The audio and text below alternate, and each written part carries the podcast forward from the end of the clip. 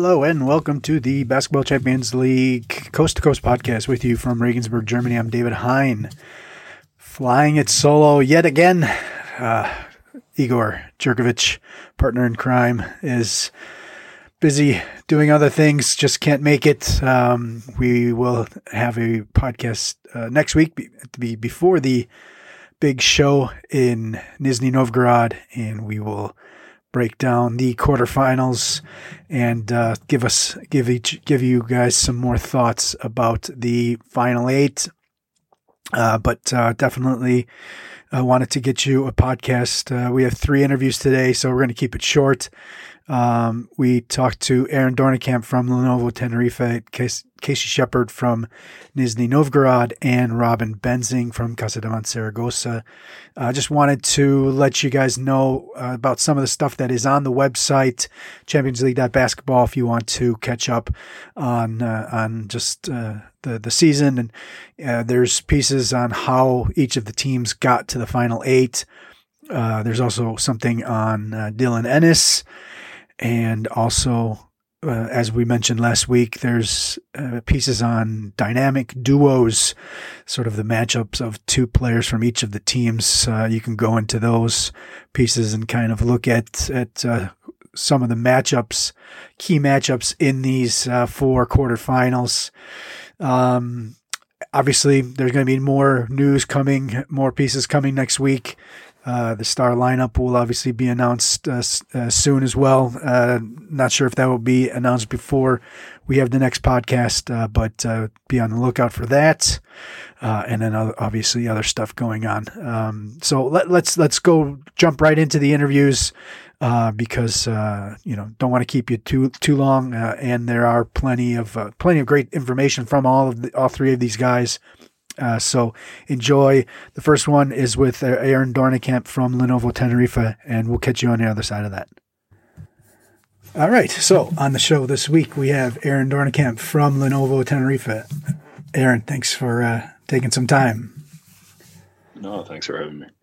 Uh, you guys have reached the final eight of the Basketball Champions League uh, going into the season with the new format, everything else, knowing that there'd be a final eight, probably the minimum goal that you wanted. Uh, maybe just your thoughts about uh, reaching this um, this knockout stage. I mean, obviously, we're we're really happy uh, to have put ourselves in a, a, position to have a chance to win. Um, the the new format, obviously, given the pandemic and what the Champions League thought was best, it it you know it, it's difficult because it's a little bit um, it can be a little bit random with the you know the groups you get in the second stage and uh, you know you see a lot of a lot of good teams that uh, maybe thought they had a chance to win and are you know are no longer involved in the in the Champions League. So no, we're we're obviously thrilled to be involved uh, in the final eight and have an opportunity to win. And yeah, I mean, uh, yeah, what else can I say? You know, like we're, uh, you just want to have a chance, and we're, you know, we're giving ourselves that opportunity. Yeah, we'll get to your we'll get to uh, your opponent, SIG Strasbourg, uh, a little bit later. Um, kind of just to sort of fast forward, uh, uh, just a couple of highlights here. or There in the season until now.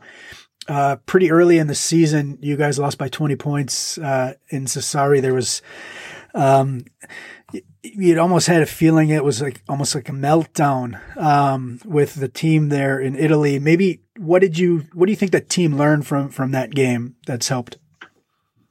Uh, I think uh, up until that point, we were sort of cruising a little bit, um, both in the ACB and, and, at the start of Champions League, and you know that that was basically a bit of an eye opening. Like Sassari came in and uh, they were they played really physical, and we not that we weren't prepared. I don't. I just don't think we are as focused as we needed to be, and you know it, it can't. It ended up biting us in the rear end, and uh, no, it was a it was an eye opener, and it, it happened again. Obviously, when we played Burgos the first time, we just I, I don't know. You, you, know, you have these lapses, and I, you learn a lot more when you lose than when you win. So you know, I think it's uh, you never want to lose, but it also sort of resets the focus and uh, you figure out, all right, well, uh, what what we did wrong and, and what we have to uh, improve on to prevent something like that from happening again. So no, I, I think it, it, was important for us to sort of get our our butts kicked, and it, it was a bit of an eye opener. Uh, you mentioned Burgos. Both teams won um, their their home games, also by pretty good margins. Uh, you you guys did blow out Sassari uh, at home, and then you know also had a had a it was a tough win over Igokea. Um, you know, this is basically just kind of the, the, the rest of the regular season playoffs. How would you how would you describe your the rest of the season for you guys in the Champions League?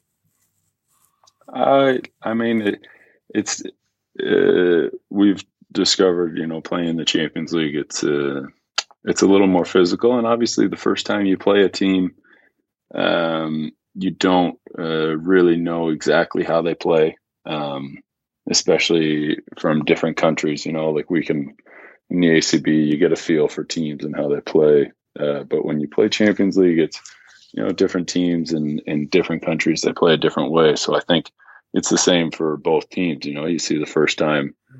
Uh, it, it can be a learning curve, and then with Igokea, they they also discovered what we don't do well or what they thought we struggled with, and you know they made adjustments and they uh, they had a chance to win that second game. So, uh, yeah, I mean, obviously, again, we're you know we finished top in our group, and that you know that we're happy about that. But uh, yeah, it's just uh, it, it's it's sometimes it's difficult. You get used to playing against Spanish teams and how they play, and then uh, the the change in how teams play and the personnel, and you know it, it's something you gotta sort of wrap your head around and how teams like to play. And yeah, it, it's it's just a completely different preparation, I guess.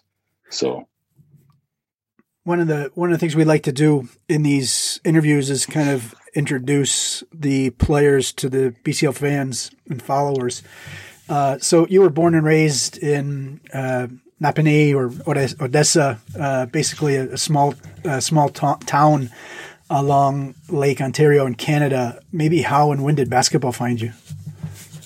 Uh, yeah, it's an extremely small town in Odessa. I was born in Napanee, and uh, no, I I found basketball because uh, I did what my brothers did. Uh, I'm the youngest of four kids.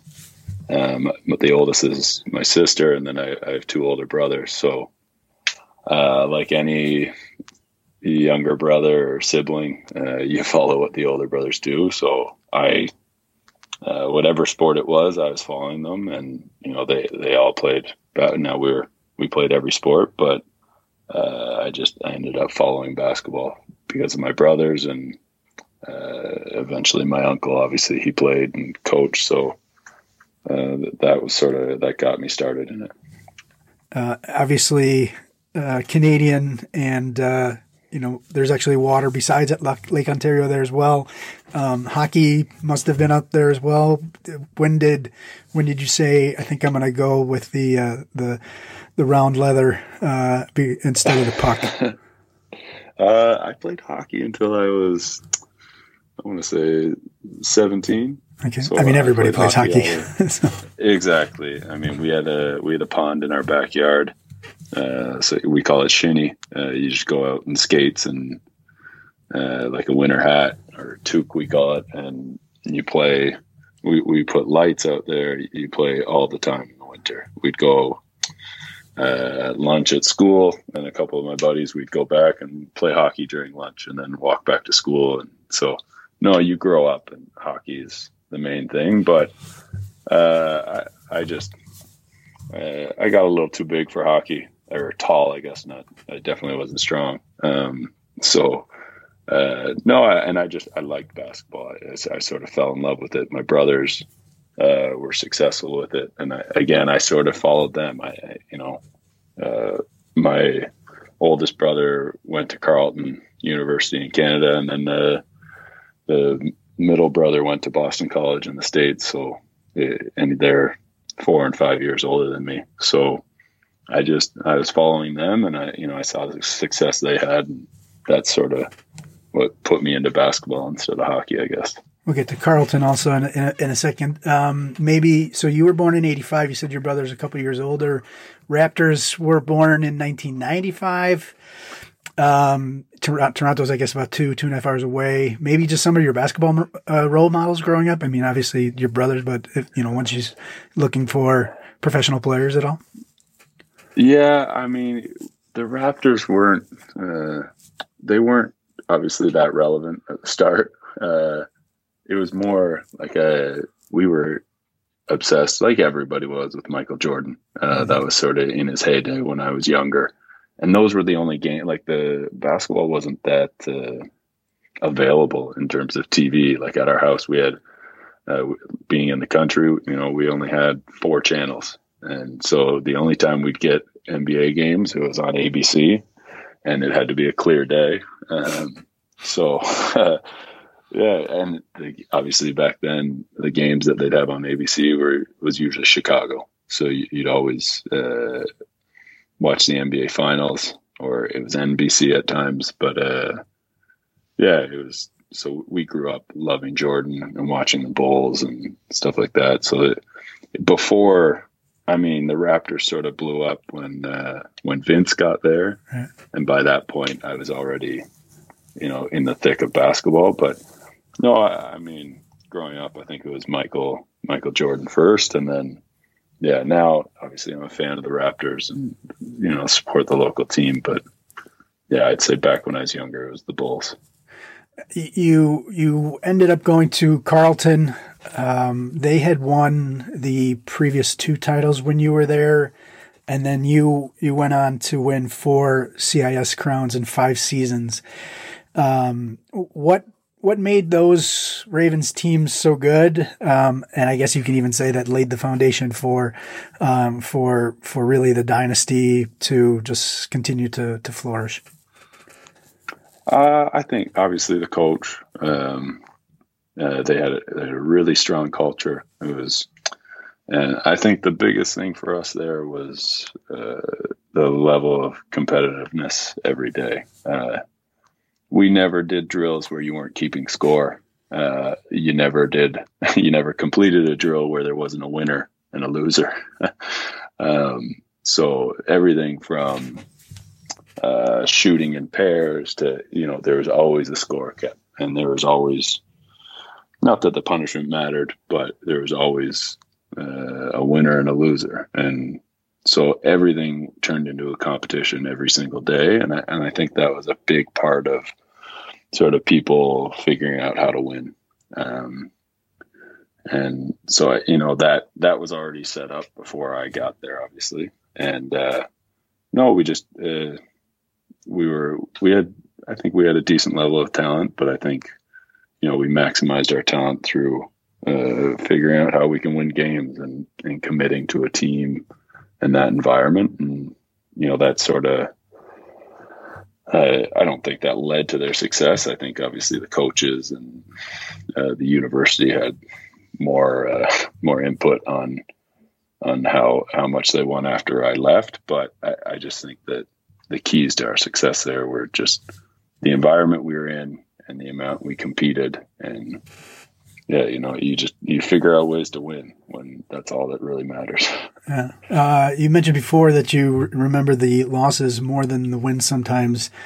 Uh, mentioned also four wins in five years, uh, and uh, maybe how you know how much does that double overtime loss in the semifinals to Acadia 2008 maybe irk you that you guys couldn't go perfect five for five?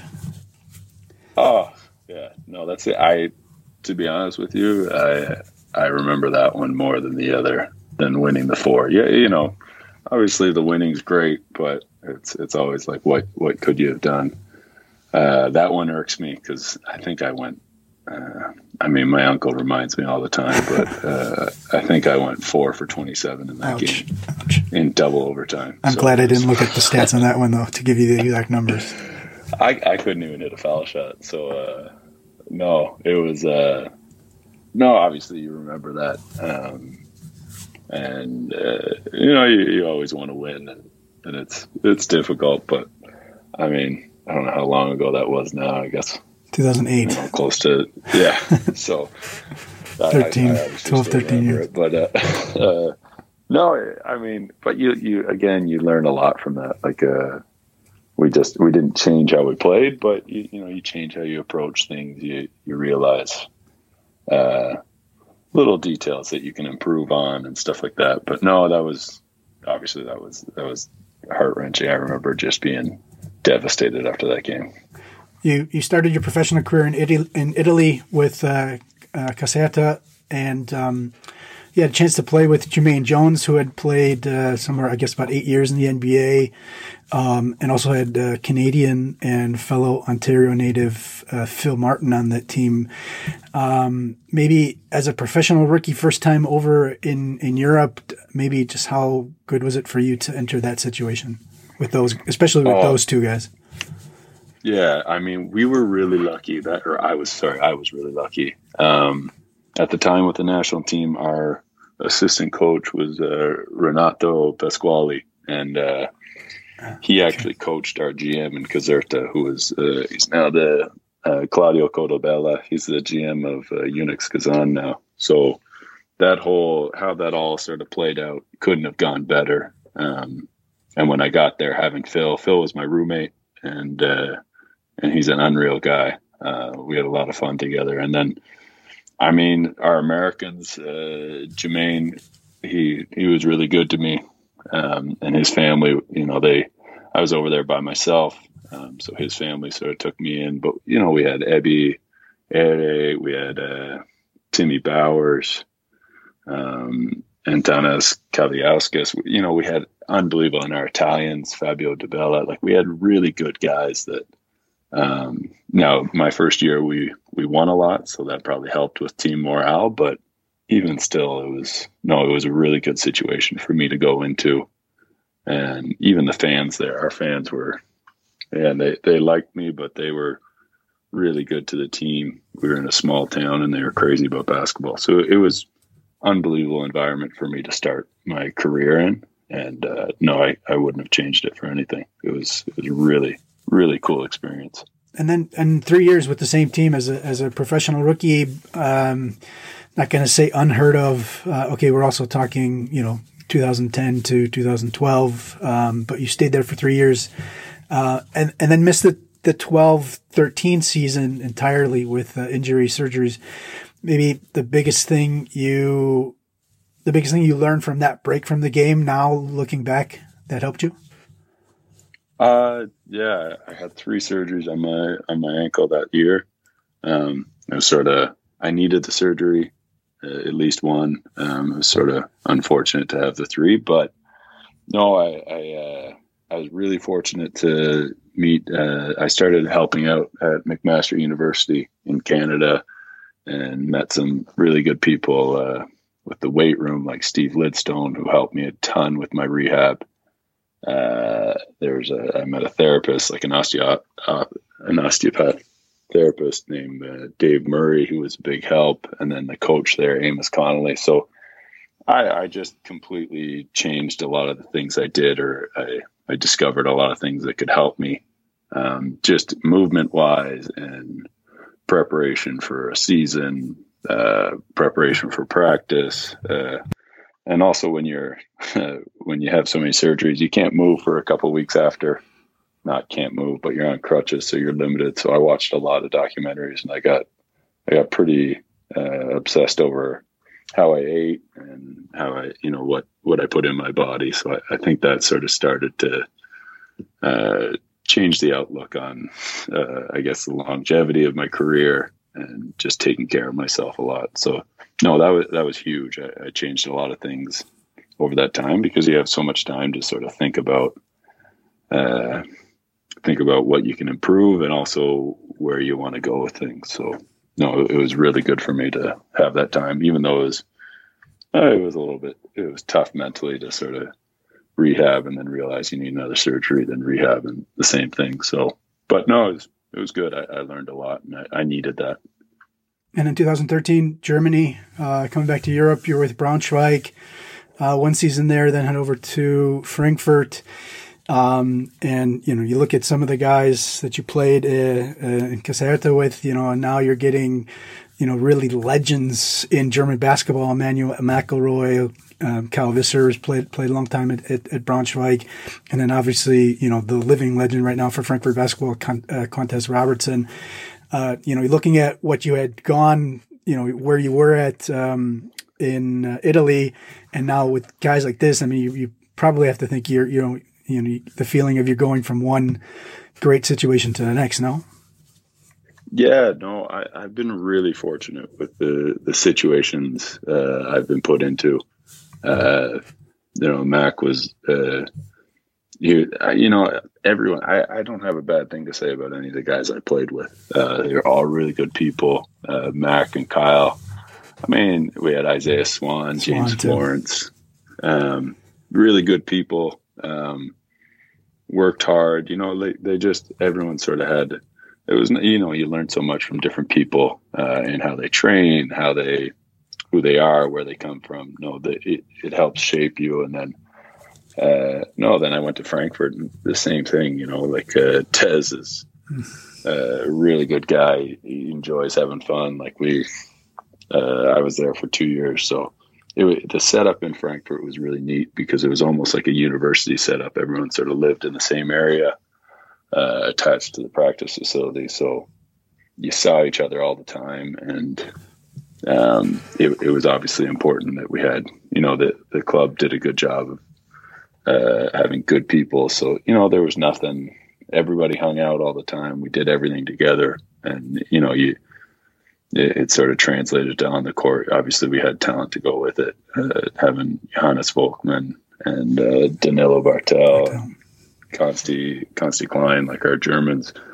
You know, it, it was just, uh, yeah, no, I, am extremely grateful for the opportunity, opportunities I was given and the people I got to play with and, and be teammates with. You know, uh, we still have a, a, a group on WhatsApp with Sean Armand and all these guys that we still sort of every once in a while shoot a message to and start making fun of each other. So, uh, led by Mike Morrison. So no, it, Morrison. Uh, uh, no, we we uh, we had, we had a really good group of guys, and uh, yeah, again, like it's. I couldn't be happier with how, how my situations have panned out everywhere I've been.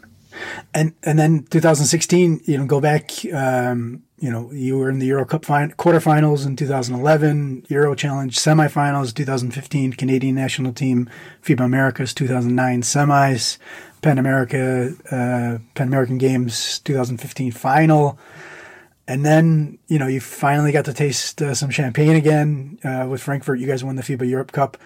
Maybe just how much of a thrill was that to, to finally win a professional title, um, especially after all the success you had uh, there with Carleton? Yeah, it was uh, obviously we were really really happy. Um, that group we were extremely talented. Um, you look at you know I, I, forgot our point guard Jordan Theodore. Jordan, um, sure. Uh, you know we had a, a, ton of guys who could really play. Um, so uh, I think we were. I mean, our coach uh, Gordie Herbert, he he was great for us there, um, and he he would never admit it, but we had to have been the favorites to win that uh, by by a long shot because we, I think at the time, we were either second or third in the German league. Like we were, we we really believed that we could get. You know, we gave Bayern problems. We gave Berlin. We Berlin had you know the only team that we we split with was uh, Bamberg that year, and that was the year I, th- I think they made the playoffs in EuroLeague with Brad Wanamaker and, and Theis and you know, we felt like we could get them. Um, so no, it was it was really nice to win, obviously, because uh, that group, like my first year there, I think we were in the same Europe Cup, and it was a mess. Like we started out the German league one and six, you know, so you, you sort of went through some hard times, and we grew together as a group. So you know, it was nice to sort of culminate in that way and and win that uh, the the Europe Cup, and uh, no, it, it was uh, we, you know, they worked us hard there. So it was, I think it, it, was, it was a good feeling for all of us to sort of have a bit of glory at the end of it. 2016, you, you made the jump to Spain. Spain, obviously considered the number one uh, domestic league outside the NBA. uh, going to Tenerife, also then playing in the BCL. Maybe just your thoughts about making that jump. Yeah, I mean, I was uh, I was close to staying in Frankfurt, and uh, at the time, uh, I, I, was talking to Gordie about it, and he was honest. He just said, you know, I think if you're if you're gonna go to Spain, he's like, I think this is the best time uh, to go, and and he sort of suggested I go for it, and you know, I I appreciated his honesty, and you know, I, I was excited. I wanted to go to Spain. Um, and I couldn't have been, yeah, like again, I, I don't know why, but it, it, I was extremely fortunate again to come and, and have choose sort of choose found me. Um, and it was, it was quick. He sort of, we talked on the phone or he told my agent that they're interested, sent us a contract and we talked on the phone the next day and that was that. I was, I was sold on it. Obviously, uh, moving to uh, the Canary Islands doesn't sound all that bad, uh, but uh, no, he he was. Uh, they they finished the previous season really well. Uh, they missed the playoffs by one game, um, and it just looked like a, a, team that you know. I, I, obviously wanted to go somewhere where we could win and be in the playoffs, and, and it looked looked promising, and you know it, it turned out to be a great move for for my career and and my family and yeah no it was uh, it was it was really exciting to come to the ACB and you know play against uh, the, top clubs in Europe and Madrid and Barcelona and Basconia and you know Valencia and teams like that and yeah no it was it was, it was a great move and it, it was exciting to be you know finally in the ACB and have that chance to compete against and with the the best in in Europe, I guess. Yeah, and then obviously culminated as well with the the BCL inaugural BCL title. Um, I'm sure that probably seems like ages ago, um, but I imagine you probably still remember quite a bit of it, as if it was yesterday. Maybe, maybe, you know, that was at home. Everything else, um, maybe just your favorite memories of that run to the 2017 uh, Basketball Champions League title. Um, it was, uh, yeah, it was, it was a lot of fun. Uh, and again, you know, we had a team that was like we, uh, our travel from the island that year was incredible. So we were on planes all the time and on the road, and uh, we we played cards on planes. We we had such a group, good group of guys there, where we were always playing cards uh, and had a lot of fun together. And you know, if we went out, it was everyone went out together. Um, and no, it was it was awesome to come back uh, and have the the final four here on the island, and you know, our fans are so they're so positive, and it's such a uh, it's so nice to you know to have fans that are just regardless they're just happy to have you. Um, and so it was great to sort of win and and have it in our obviously in our in our gym, and no, it was fantastic feeling, um, and it, it was just great to to have our fans there to celebrate with us, and you know have them be a part of it because they. I don't know. I, they they've treated my family and myself extremely well, um, to the point where my brother-in-law, uh, after one game, sort of just left the gym at the final four and, and went to a bar close by, and uh, was asking to buy a beer, and somebody asked, "Well, where are you from?" And it got out that he was my brother-in-law, and he said he didn't pay for a drink after that. So it's always a good way to be. yeah, no, it was no, it was uh, so they they're. it was really nice to to have it here and to be able to win with the fans here. Uh, 31 years old, uh, 2017, you go to Valencia, first uh, taste of the EuroLeague. Um, stay with Valencia the following season and go down uh, to the Euro Cup and uh, and win that. You know, this is three European club trophies in four, four seasons. Uh, maybe just um, sort of your your uh, your take on those two years with Valencia. Uh, I mean, we we sort of my first year there, we came in and started out really hot. Uh, like we won the the Super Copa to start the year in the ACB, and then I think we started either four. Like it was, everyone was shocked. I think we started four and one, and uh, you know it looked like we were going to roll through the year, and then we we got sort of crushed by injuries, and just uh, we ended up losing ten games in a row, and that was sort of a disappointing year to finish losing to Gran Canaria at the buzzer uh, in the uh, in the quarterfinals of the ACB. So we didn't qualify for EuroLeague, and yeah, so uh, the following year was you know we brought back a lot of a, a lot of the same guys. Obviously, some people uh, some guys didn't come back, and uh, to go through the season again and, and play in Euro Cup.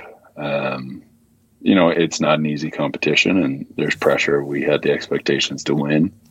Um, so no, it's, it, was great to win it. Um, and to win it how we did where, you know, playing against UNICS, you know, we played against a lot of really good teams to get there. Um, and you always want to play against the best teams and see them at their best and win that way. And no, it was, uh, those two years were you sort of you you had the lows of the previous season of not sort of succeeding in EuroLeague like we wanted to, uh, especially in the midpoint, and then we sort of it culminated in us winning Euro Cup and getting back to EuroLeague. So it was no, it was and Valencia is an unbelievable place. Uh, the club was obviously really good to me and my family, and you know we had a lot of friends there and still do, and so it was yeah uh, I can't complain about that situation either. And then the the move back to Tenerife and and back to to Coach Vidorreta. Um, maybe why the move back and uh, and, and, did did Coach change at all um, in your time away from him? Uh, no, I, I mean, I, I, don't think Coach changed at all. Uh, I I don't know. It's hard. I I like to. I, I don't really say much to coach in that uh, he sort of he has his ideas and uh, I'm on board with that. So I don't think I'm much uh, to you know communicate with a coach a ton. Obviously, we get along really well, and um, but no, I, I, to me I don't think he's changed. Uh, but to come back to Tenerife, I, you know, I saw the year they had before, um, and it was uh, uh, it was between them and Valencia, and you know they. Uh, I talked to Txus, and you know he was he was convinced uh, that we would be really good uh, again, and the the plans for the club, and you know things are they've done a really good job here of improving the club, improving everything within the club uh, since our first time here, and you know my first time here, uh, I really liked it. You know, I had our, our second son was born here.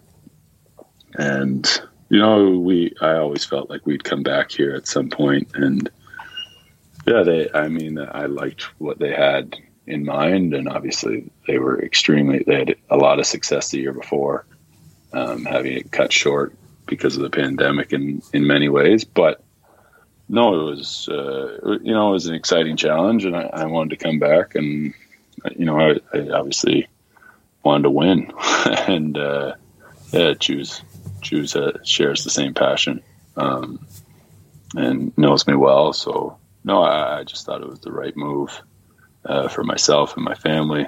Um, and you know, we're we're obviously thrilled to be back here. Uh, a couple of questions from the fans of the of the BCL. We asked them on Instagram any questions. Uh, just a kid from Summertown asks, uh, "Would you rather play a zone or man to man defense, and why?" Oh, man to man zone. I, I am terrible in zone defenses. Um, I have no idea exactly how to play it or how to make it effective. Sorry. Um, no, I, I much rather play man to man, just because I'm more comfortable in it. And yeah, the zone defense. I don't know how Syracuse does it so well because it's it, it, seems like a foreign it seems like a foreign language to me because it, it's it baffles me every time. I like playing offense against the zone, but defense, no, thank you. Sammy V09, why do you wear a mouthpiece if you just take it out every two seconds to yell? oh, Sammy Van Rossum, good for him. I, I appreciate him writing a question. Uh, no, I, I, wear a mouthpiece because uh, playing hockey growing up, oh, yeah, uh, I had a fair amount of concussions. Um, so it's more of a necessity. Uh, and yeah, I'm, I'm pretty animated, so I guess uh, at least on the basketball court. So uh, you can hear what I'm saying when I take my mouthpiece out. Um, but uh, no, that, that's great that Sammy wrote in. I think we have another hijack one here. Adi dot uh, twelve best island ever? Question mark. Yes, I, I like. Uh, I, I, mean, in fairness, I don't know a lot of islands. Uh, I'd rank uh, Prince Edward Island maybe ahead of it just because it's Canadian. But uh, no, we we love it here. Uh, Tenerife is incredible. Uh, we've been able to wear shorts and t-shirt all year round, uh, be in the pool, uh, go golf. You know, they, whatever you want to do, you can do on the island. Um, so no, it's it's been incredible. Let's go to the final eight. Uh, Nizhny Novgorod, uh, your opponent in the in the quarterfinals will be SIG Strasbourg. You know they had their backs to the wall. Uh, they were zero oh three in the playoffs, and then uh, pulled off wins over AEK, Nizhny Novgorod, and Türk Telekom uh, to get into the uh, final eight. thoughts about that matchup? they've been they they obviously really turned things around in their group after looking like it it wasn't going to happen for them. Um, but uh, they're extremely talented, uh, obviously led by uh, Bonzi Colson, uh, which is funny. His uh, his dad uh, was the assistant coach of my brother at Boston College. Um, so no, it's a no, it's an exciting matchup. they they've obviously figured out uh, what works for them, and you know that that that was one of the toughest groups. Like I, I sort of we saw that group with them, AEK, Nizhny, and, and Telekom, and we thought, "Oof, that's a tough group to get out of." And you, and you saw it uh, for Türk Telekom and and AEK not to make it. Uh, that's saying something.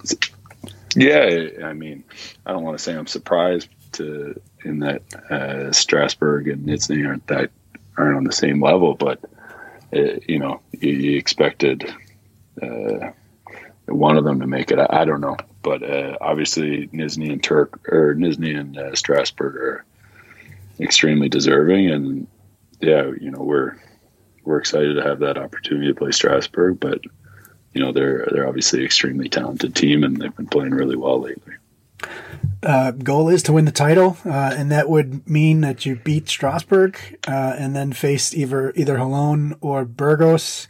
Uh, you and Burgos are have had quite a bit of a, of a run uh, this this season. Uh, you you won both of the you both won their home playoff games, like we said, and kind of with routes. Um, Tenerife beat them both times in the ACB and then also one in the Copa del Rey. And the way it looks right now, you guys will probably face off in the playoffs in the ACB. So, um, just put it out there. You guys getting sick of Burgos? I mean, I think we're both getting sick of each other. Uh, we know each other really well, obviously. Um, and you know, I mean, uh, McFadden made the joke that uh, he was like, I, I, just don't feel like playing you guys anymore. So, no, we, uh, but I mean, it's they're they're a really good team. Um, so you know, we we every time we play them, it's a it's a big game and it, it's a it's a big challenge for us. But uh, yeah, we are getting sick of seeing them. But if we have to see them again, uh, in the final eight and again in the playoffs. That's that's how it works out, and we'll be excited for that challenge. Okay, like I said, last question. Uh, the the goal is to um, is to win the t- you know the championship. You're going to Russia to to to win the crown. Uh, you won the first the first BCL title. What would it mean to hoist that trophy again? Oh, it'd be you know it, it would sort of uh, basically accommodate all the the work we've done this year. Um, we, would obviously be extremely happy for that. And yeah, our, I think everybody's goal that is in the top eight, they're not going there just to be in it. Uh, they're going to win. Um, and we're no different. Uh, we have that in mind. And, you know, it's, uh, it, there's a lot of things that have to go right for that to happen. But uh, obviously, we would be thrilled to win and, and have have the opportunity to host that trophy again. All right, fantastic. Uh, Aaron Doornekamp from Lenovo Tenerife, thanks a lot. Appreciate your time. Uh, everybody stay healthy and uh, good luck until the final eight and good luck in Nizhny Novgorod. Thank you very much. Thanks for having me. Okay, great stuff uh, on that. Uh, let's let's uh, move right on. So uh, Doornekamp was obviously a, the follow up to last week's final interview with Ish Wainwright, uh, since they will be playing Str- SIG Strasbourg. Uh, the final matchup uh, that we have uh, podcast wise is uh, Casey Shepard, Nizhny Novgorod against uh, Robin Benzing, Casademont Saragossa. So here's a here's a chat with Casey Shepard, and we'll talk to you then after that. All right. So on the show this week, we also have Casey Shepard from Nizhny Novgorod. Casey, thanks for taking some time. No problem, man. Thank you for having me. Um, so we're starting off these uh, interviews with uh, basically the the question. You know, you go into the season uh, knowing the format, how it is. Uh, you know, kind of the the the big goal, whatever would be um, to win the title, and in order to to do that, you'd have to get to the final eight. Uh, maybe just how happy, how excited are you to be um, to be to have reached that part? I'm thrilled. Uh, you know, I'm smiling right now thinking about it. The initial goal is always to to make it to the next step. So making it to the playoffs and then making it into the final eight. You know, which was huge. It's a great feeling for us as a team and for me individually. So I'm really excited to be here.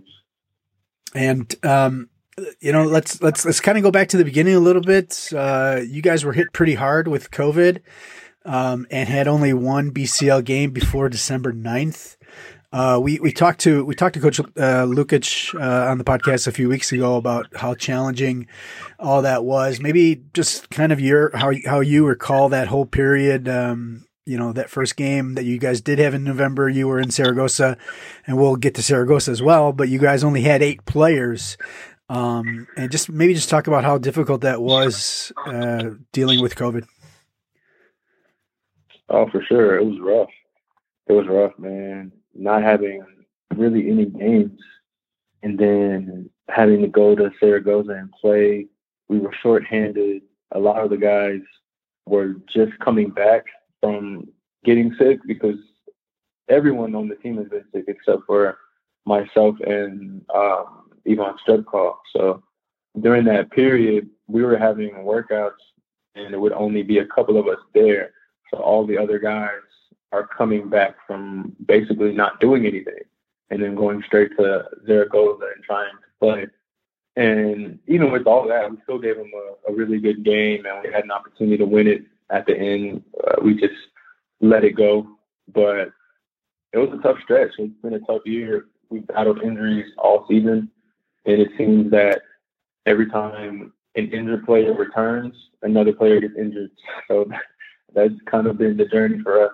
But it's been rough, but it's also given opportunities to other guys to step up and play, and also it's allowed us to band together as a team to try to make up for the things that we miss when certain guys are injured. So I think it's it's helped us in the long run. But unfortunately, you know, we're we're still fighting that battle with injuries. So we're just trying to keep it all together and, and get hot for this last run. We we talked last week to um, to Alex Renfroe from Burgos, and he was really the only player on that team who who, who wasn't able who who, who didn't get uh, get get sick either with COVID. Um, how, how, did how were you able to main, to to to stay away from it? I have no idea. I have no idea because I'm around the guys.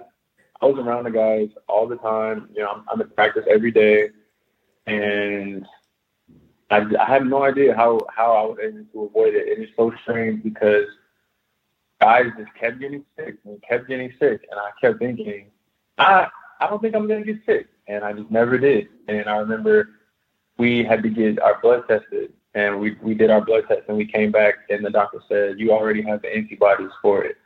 I said, well, how did that happen? That was just, that was crazy. Like I didn't get sick at all. And then I had the antibodies. So that was a blessing for me and for the team as well, for myself and Vanya to be able to avoid that. But I have no idea how that happened. We just got lucky, I guess. Yeah. Um, the, the the regular season was the the two games against uh, Saragossa, the two losses. Uh, we'll, we'll, get to Saragossa a little bit later since they're going to be your opponent in the final eight. Um, let, us let's, let's jump ahead really quick to the to the playoffs group. Um, you you had you had uh, Türk Telekom, Strasbourg, and AEK. Um, you know, some pretty big names in that um, in that group. Uh, what was your thinking uh, when you went into that group? Big names. that, was my thought. We had Türk Telekom there. I think at the time, you know, they were thought to be one of the, the best teams in all the BCL. So I, I knew was going to be tough to beat them. They have Nick Johnson, Kyle Wiltjer, Sam Dekker. Then they added Marcus Foster. You know, these are guys that I'm very familiar with. I've watched them play in college and even as a pro. So having to play against them, I was excited, but I also knew it would be a challenge. And then we have AEK with legendary Keith Langford, you know, arguably one of the best American guards to score the ball in Europe maybe the last 10 years even though he's a veteran now, he's, still incredibly talented. So getting to play against him was, was exciting as well. Then they added Daryl Macon, and that just upped the ante a little bit. So I was excited about those games. And then Strasbourg, they have a bunch of good guys there. And they play hard. They play scrappy. So I knew going into this that next stage that it would be tough, but I also knew that the stage was set for some really good games. And that was it, man. I was excited for the challenge, and I'm glad that we were able to, to persevere and make it out of there. What do you think made the difference? I mean, you guys started four and zero uh, with the four wins to then secure the spot. Uh, okay, you lost the last two games, but you guys had already locked up the final uh, final eight spot. What do you what do you think made the difference in the end in those in those four games? For one, we had Andrey Vorontsevich, who is a very experienced veteran post player, and he can really score the ball. So that gave us more firepower. Gave us more firepower inside. I think shooting wise, we started to we started to get hot. We had a bunch of guys that were making threes every night, and we had a lot of games where we had multiple guys in double figures. And I think anytime we do that, that always gives us a best uh, a better chance to win. And then you know individually, I felt like I played a lot better in that in those stretch of games than I had before. So all those things mixed together and us having our full roster for really the first time all season, you know, we were able to take care of business in those those first four games. Yeah, I think uh, Andrey Vorontsevich is probably one of the most underrated players in European basketball and has been for uh, for for years and years. So, uh, huge addition to that club, and obviously all that experience that he gives you guys too. Um, I, I want to ask you about something I saw uh, that you said on the, the BCL site after you got after you won the playoffs MVP. Uh, the the quote was, um, "I was able to uh, going into the playoffs. I felt that I was play, playing pretty well, but I, I knew that I wasn't playing up to my potential. I was able to make some adjustments off the court that helped me on the court. And so when the playoffs started, I was able, I was doing all the things that everyone around me knew that I was capable of doing. Um, but now I was doing them with consistently and playing with more confidence. Um, you, you mentioned make adjustments off the court. I was just wondering if you could maybe elaborate more on that. Hmm. okay, so you don't. So, no, I got you. No worries, I got you. So essentially, I started working with a sports psychologist who, as simply as I can put it, man, he just helped me to get out of my own way mentally. I think sometimes as athletes, especially in when you get to the playoffs and you're in, you're facing adversity, and for somebody like me playing for Coach Lukic, who is very disciplined, he's very demanding, and he's a great coach. So sometimes you find yourself in a situation where you're trying to do what he wants you to do as best you can, and then you're also trying to do the things that you know you're good at doing as best you can, and bring both of those things together so that you can give your team the best version of yourself. And that's not an easy thing to do. So for me, I felt like at times, because of my own inabilities mentally, I was struggling with doing that. And I would have games where I would play well and then I would have games where I wasn't playing well, which is normal, but I felt like I was really inconsistent. And I was worrying so much about meeting expectations and making mistakes and all these other things that hinder you when you're trying to perform. So to get back to the my point, essentially I was just able to block out all of that stuff and just play basketball. And when you watch, if you go back and watch the game, the things I was doing in the, that four game stretch, those are all things that I know I can do. It's just I wasn't thinking about anything at that point. I was doing everything that I know I could do mixed with the things that coaches asking me to do.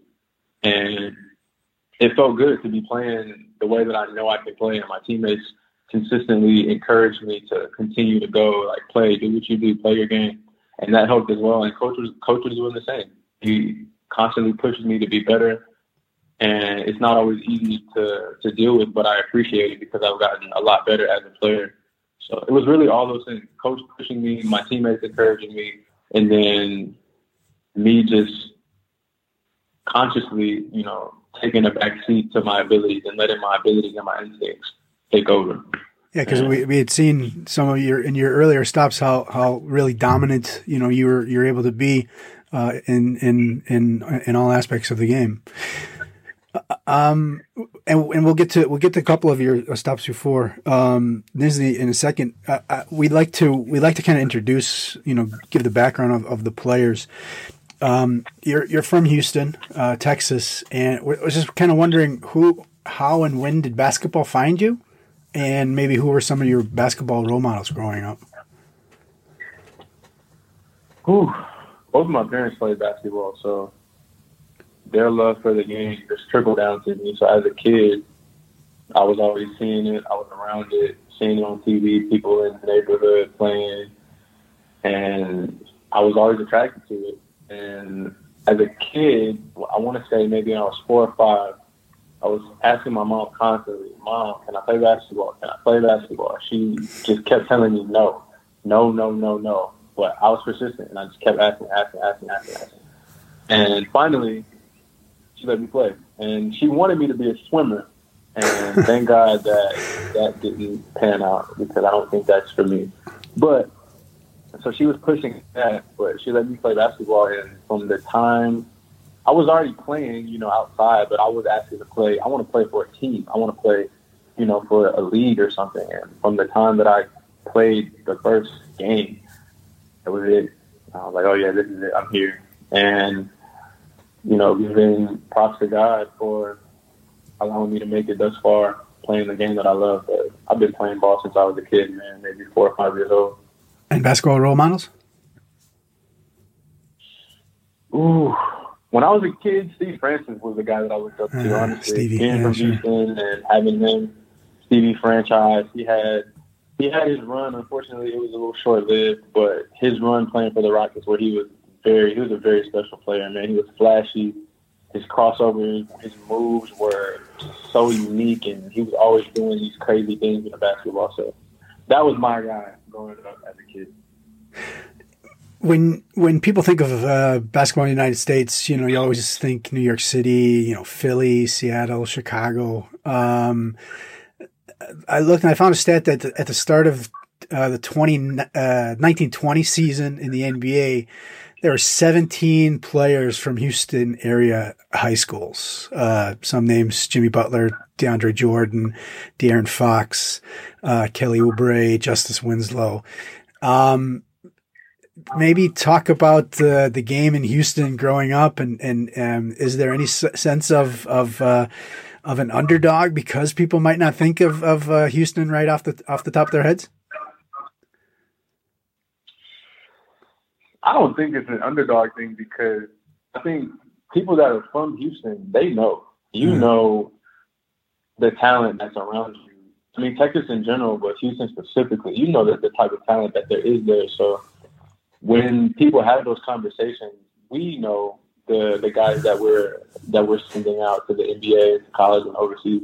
I think from the outside looking in, people may say we're underrated, but I don't feel we're underrated. Maybe we are, but I recognize the talent around me and, you know, being in high school, I was a little bit, I was kind of on the outskirts of Houston. So I was away from all of the quote unquote top guys, but there are so many, and I knew who all of them were. And looking back now and seeing all the guys that are playing professionally, I mean, even in the BCL alone, you have myself, you have Rasheed Sulaimon. We're in the same class. He was arguably the best player in our class out of Houston in high school. D'Angelo Harrison was putting up crazy numbers when he was in Dulles High School. I knew he was. I knew about him, and I had never even seen him in person before. I would just hear about him. Oh, he had 30 points. Oh, he had 30, 40 points. So I've I've never felt underrated in that sense because we have so many we have so many talented guys, and each year I learn about more and more guys that are playing professionally in Euro Cup, Euro League, Champions League, all these high level leagues that are from Houston and still live in Houston. So I feel like the numbers just it just grows. So I don't see it that way. Yeah, D'Angelo's done a pretty good job here in the BCL too. oh, he's he's amazing. Yeah. If, I, I honestly, if you know he would he would have he was able to stay healthy, man. Who knows what would have happened for their team? Because that guy is a stone cold killer and a competitor. And um, oh man, we did. I had to do an interview last week that asked me my top five, and I completely forgot about D'Angelo because I was just trying to rush. But D'Angelo, if I was doing a starting five, he's definitely starting. Starting starting five B, B, BCL or Houston? In BCL, I'm talking about the BCL. He's, he's in my starting five for sure. Uh, okay. Uh, you, you ended up going to Louisiana Lafayette, um, and uh, not not not a big school. And and one of the guys I'd like to ask about is was Elfrid Payton. Um, you know, he was uh, really one of the revelations at the uh, FIBA Under 19 Basketball World Cup back in 2013, and you know he's really become a, a, a you know super solid player in the NBA. Um, you know, you played two years with him, and then once he once he left, you were able to kind of um, uh, take more of the responsibility load, and maybe just what you learned those two years playing with him. Man, shout out to EP, man. He's a he's a great guy, and he's also a really good basketball player. But I learned a lot from him, and one of the things that I learned was relationships, and I saw that he had a, a good relationship with every individual player, and that's something that people take for granted because when he when you feel like someone cares about you and they care about your well being, it's easy for you to play for them. And he was our leader. He was our captain. He led us on the court and he led us off the court. He also led us with his play, but also with his words and his actions. So I say that to say he could get any guy on our team to pick up their game. Like I remember, I remember times where I would come in the game and he would literally word for word, he would come to me and say, "Hey, go to the corner and get ready to shoot. I'm gonna give you the ball." And I'll be like, "Okay, no, uh, no questions asked." The very next play, he comes down, crossover, penetrate, kicks me wide open three, cash money, and that is just those moments illustrated to me just how dominant he was, but also his ability to get the best out of us as teammates. So I would say that's probably the biggest thing that I learned, and that's something that I've carried with me, trying to develop good relationships with all of your teammates. Like that's that's a very underrated, underrated skill and an underrated aspect of being a professional professional player. Speaking of professional player, you started uh, your professional career in Montenegro, one season there. After that, briefly in in Hungary, and then uh, ended up playing most of that season, that second season in Georgia. Uh, looks like you finished top four in scoring, assists, and steals. Maybe just how do you look back on those first two seasons, um, and maybe w- what you learned from playing in those leagues? Man, the first two years were rough, honestly. um, I, I mean, being honest, every year, every year has had its rough points, and I think that's part of that's part of the journey. But those two years were hard, man. The first season playing in Montenegro. For those of you who don't know, Montenegro is a it's a small league. You know, there's two top teams. There's Budućnost and Mornar who play. I think one plays Euro Cup and the other usually will play Champions League or FIBA Euro Cup, or they might be in Euro Cup as well. But you know, they have those two teams, and then the rest of the teams are just they're kind of playing catch up in a sense. You know, they don't have the budget to compete with those two teams. So the team that I was on had, I think, the smallest budget of all the teams. So as you can probably guess, I didn't make very much money that year. I think my contract was for when I first got there, I was making 350 euros a month, and then I started dominating. So then they started paying 500 euros a month, and I was like, "Oh, look at me, big money." Um, so we didn't have we didn't have team doctors, we didn't have athletic trainers. Our gym didn't have air conditioning, it didn't have heat.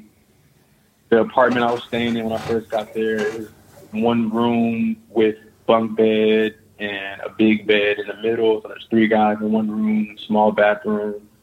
You know, we're walking to practice or piling in the car to practice every day. We had a, a Serbian style coach, so he is similar to, to Lukic. He's very passionate, very colorful, very vocal, very disciplined. He he was uh, a tough guy to play for, constantly making us run for just the most minuscule things. I've seen so many guys get kicked out of practice. So many guys, you know, he'll send them off to random bleachers for just the most random things. You know, not being in the right spot, not catching the pass, missing a layup, and it was a rough. It was a rough season, man. Going dealing with that coach. It's my first time being away from home for so long. Not really making any money. Trying to stay healthy without having the means to do so. Really, but that season helped me a lot because that coach taught me a lot about European basketball. When I first got there, you know, coming from the states, all we know as Americans is go, go, go. So we're we're using our individual ability to to play the game without really thinking the game. And so he taught me how to think the game a little bit more. And you know, I appreciate him for that. And also, um, that situation allowed me to stay humble, and it, it helped me appreciate everything that I got after that because I started from the bottom with really nothing. So everything else seemed like it was so much better because I started there. So I, I was grateful for that. And then unfortunately, I had some contract disputes with that team when I left, and I wasn't able to sign with another team. So, you know, I spent a lot of time at home, not doing anything, just kind of just hoping against hope that something would happen, some miracle would happen, and I would get an opportunity to play somewhere. Um, I ended up getting a chance to go to the Rockets G League training camp after playing well in a, a tryout, but I still couldn't get the contract dispute handled, so I missed that opportunity. I ended up getting an opportunity to go to Hungary for a month on a tryout, so I went there and I played decently, but um, the the general manager spoke with me, and you know he said all these things. Oh, you're so good. We love having you. You're gonna help the team. We have a good future with you. You know we're happy to have you here. And then I think a week and a half, two weeks later, they cut me. So I was like, well, what, like what just happened? I thought we, were, you know, I thought everything was, was good. So I got cut. Ended up staying there for a couple months, just practicing with the team as best I could. Then I got the chance to go to Georgia and the Georgian league was okay. You know, not the most professional league, not the, the highest level of basketball, but um, the, the organization, you know, they're doing the best that they can. Uh, I had a good coach, uh, good coach with good. My teammates were friendly, and you know, all the guys were friendly, so that was that helped.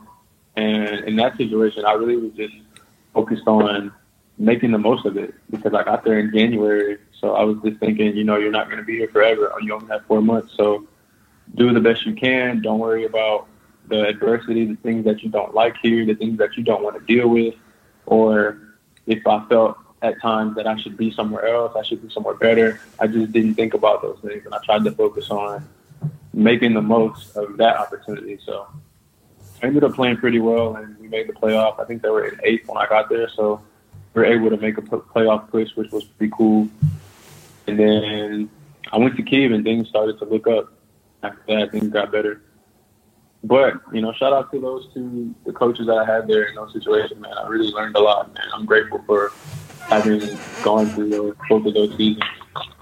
Uh, you mentioned Kiev, and, and uh, you played BCL qualifiers, uh, and uh, you would eventually reach the FIBA Europe quarterfinals, but um, you you lost in the second round of the qualifiers to Burgos, um, who obviously you know went back and, and won the uh, won the whole thing.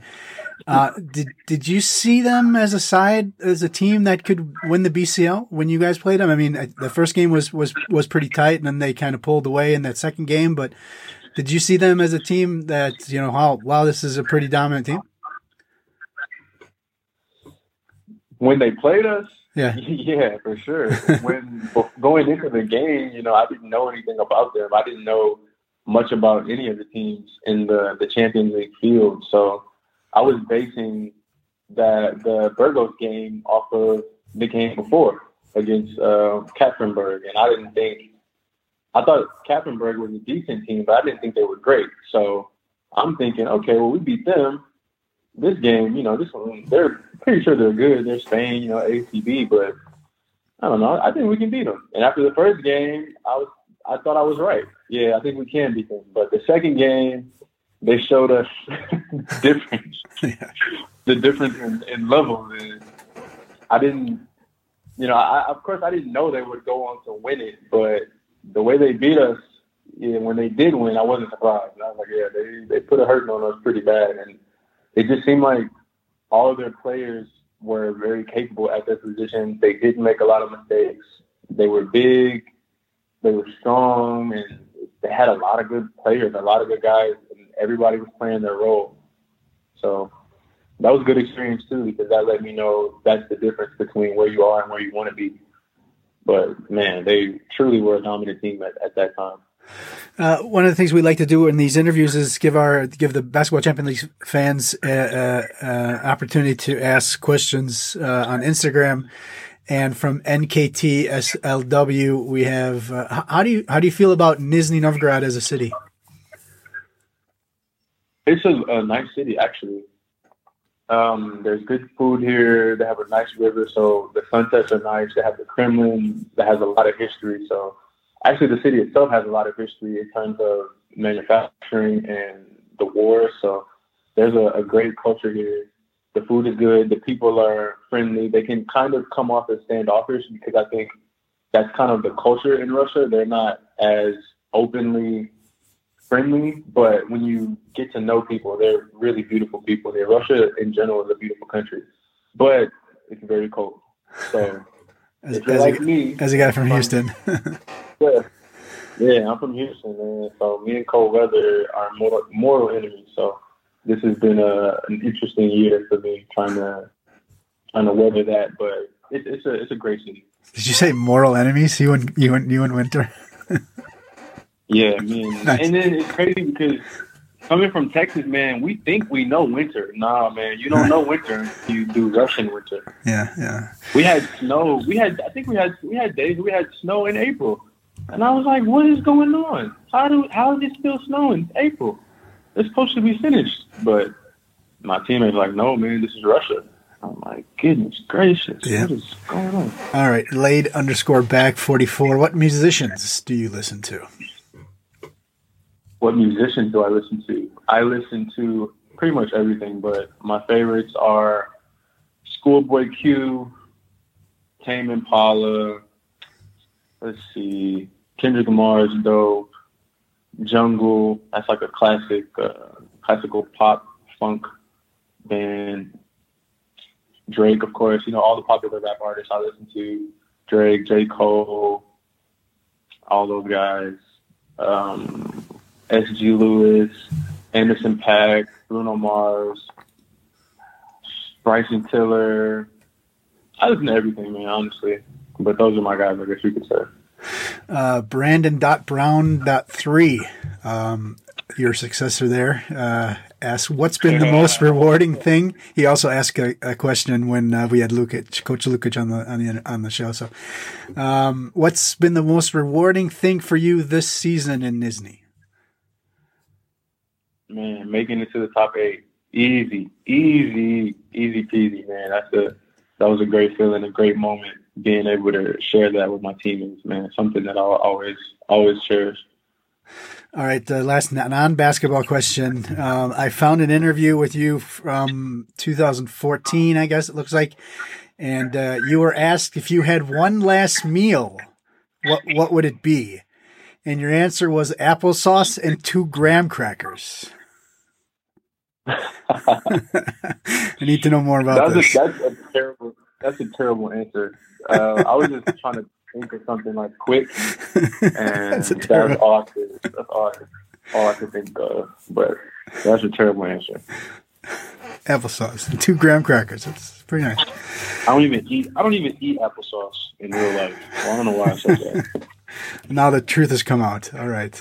Um, obviously, Nizhny Novgorod um, are going to host the turn uh, the final eight. The hosts have won two of the four titles, um, and a third has reached the final.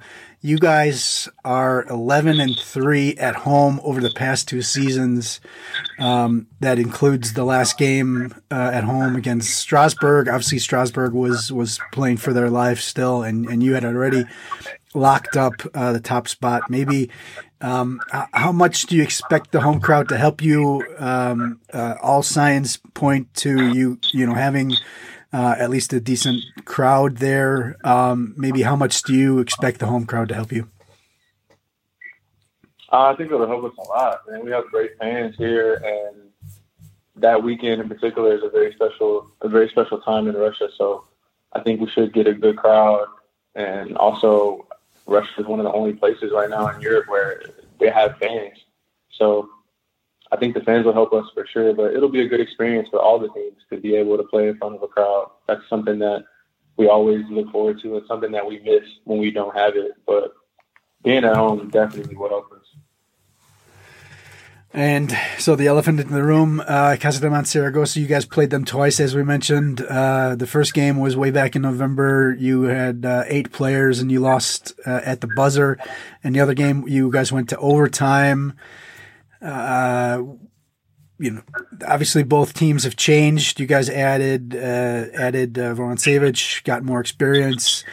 Uh, they have now since changed coaches um, and added a couple of players as well, Wiley and and uh, and so what do you what do you need to do? Uh, what do you think of the game, and what do you what do you need to do to to win that quarterfinal matchup against Saragossa? I think for sure one of our biggest, one of our biggest, I would say, things that we need to take care of for sure in that game would be guarding defensively. We have to be tough on the post. They have some good post players. Have Benzing, who likes to shoot. He's a great shooter. They also have Jacob Wiley, who's very active, very athletic, and he causes a lot of problems in the paint, playing the pick and roll, getting up and running. So trying to slow those two guys down is going to be important for us. And I think also making shots when when we play well, we're playing together, moving the ball, and we have multiple guys that are making three pointers, and we can have four or five guys get into double digit scoring. Then we're a tough team to beat. So I think those two things are going to be our main focus. Uh, obviously, hoping to to win the title. Uh, it, after Saragossa, you would be facing either ERA Nymburk or Pinar Karsiyaka, and then you'd have the final.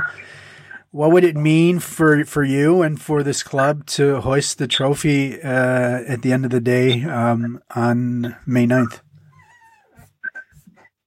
Man, it would mean the it would mean the world to me personally. This is the first time I think I've ever been in this position where we have a I feel like we have an opportunity to win and I feel personally, you know, I'm poised and ready to be a part of my team's success.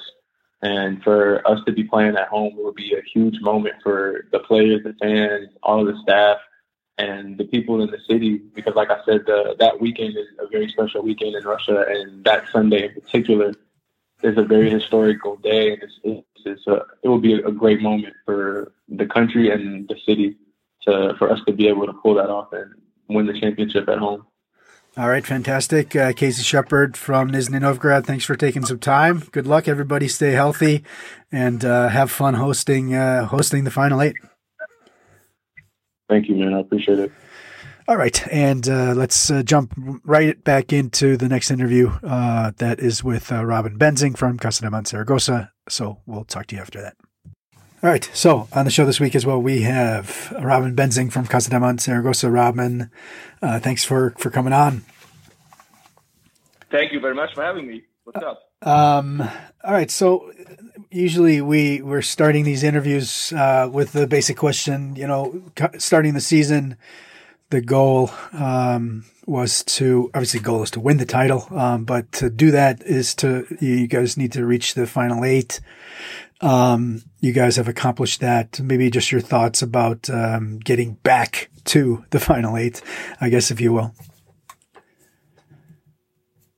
Um, well, yes, like you said, I, I think it was a um, how can I better best explain? It was a bumpy way. Let's say like this. Um, uh, so far, our season is a bumpy season, so um, I think this is a good um, word to describe it. Bumpy, you know, like up and downs, waves, uh, good waves, bad waves, and um, I think throughout the Champions League also, uh, when we look back to the to the beginning, to the first group. Uh, um, everybody knows how, how difficult it was for us. We had these two games where one was the buzzer beater. Um, we had some losses, uh, but we made it uh, to the to the first to the, to the first uh, storm, let's say like this.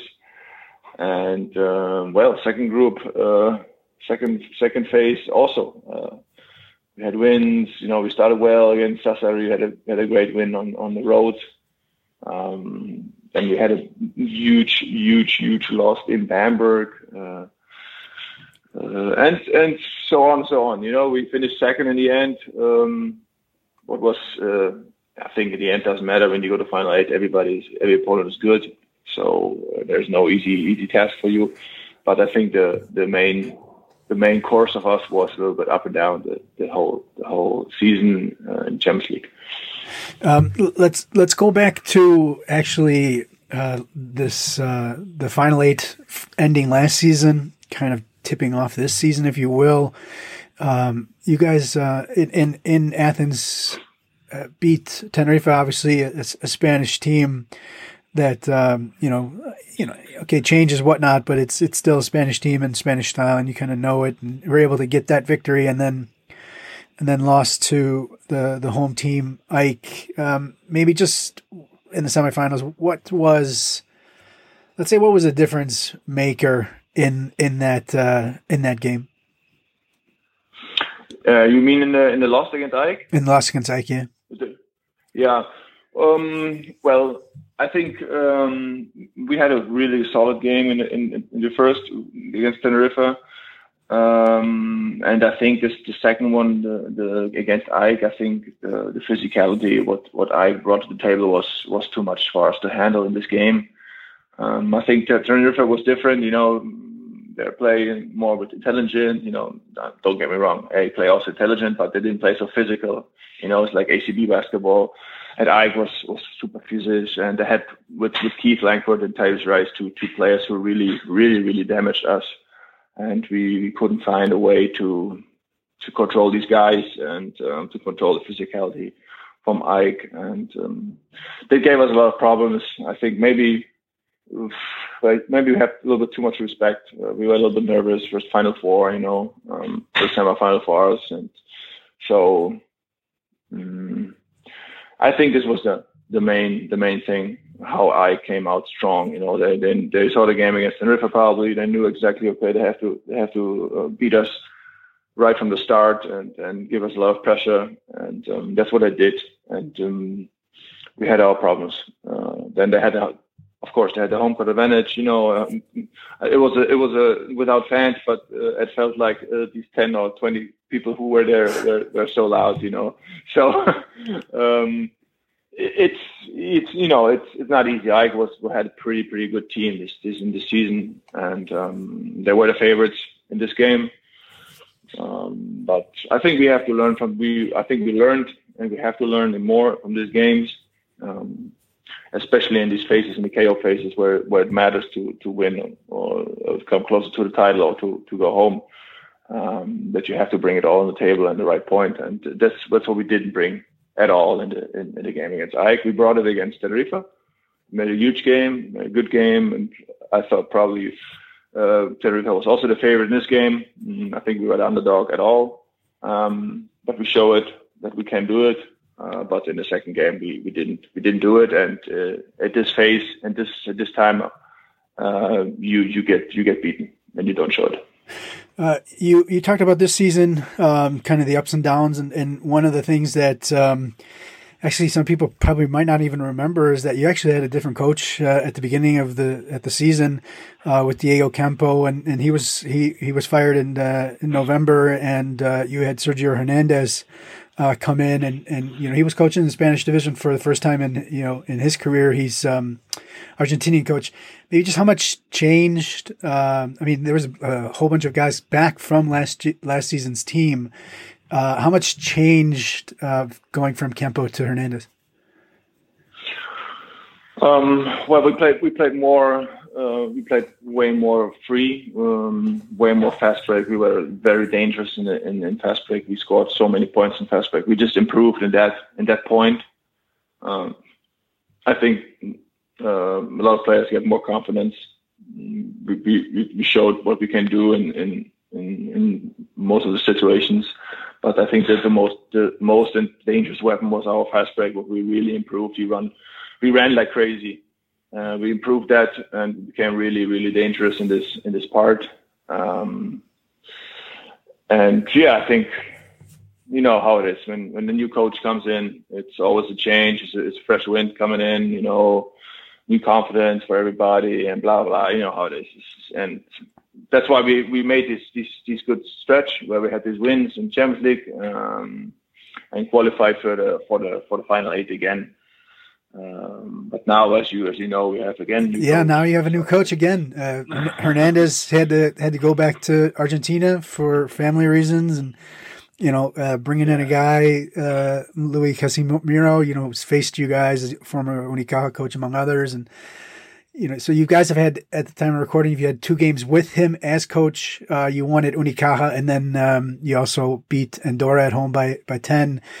Um, and you have one more game uh, with him as coach uh, this weekend against Real Madrid you know you were starting at the may just what's the feeling like another coaching change you know especially after you know coming uh, right ahead of, of, of such a you know huge uh, um, huge you know at least first game uh, in in Nizhny, in Nizhny Novgorod. Yeah, like like I said, I come back to the point. It's it's very bumpy everything, and um, yeah, it's it's it's a third coach. Actually, for us, the fourth coach we had because one game was our assistant coach. Right, the assistant uh, coach. Yeah. San Sebastian yeah. was our assistant coach. So actually, we have four four coaches, and you know, um, again, new coach. Uh, again, fresh wind. You know, um, we have we have a good stretch now. We won actually uh, three games in a row with him. We have we beat Burgos also um, at, away. We beat Burgos, Malaga, and Andorra. So uh, so we're in a good, we're good form. We're good, and we're in a good stretch now. I think we play more structured now. We have some some rules. What we what we missed a little bit. You know, we were dangerous in running fast break, but we were playing too wild uh, most of the time without structure, and um, especially in defense, we had a lot of problems. Uh, I mean, if you remember the game against Bamberg, uh, when we get beaten, forty-one, not point. beaten by Bamberg, we get we get we get humiliated by Bamberg and uh, I scored 100, 112 points, I think, or something. I don't know.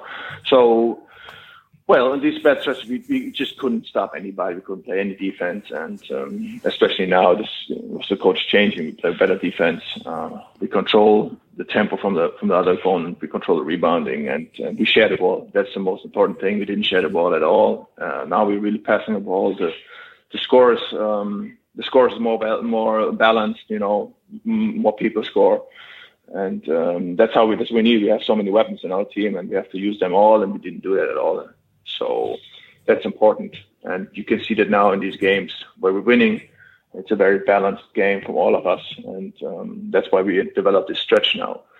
Um, yeah, so that's why I think it's good. We have one more super hard test uh, hmm. coming up against against Madrid uh, before it goes to final eight. But um, like we said, we have we have good confidence. Uh, we're in a good good form.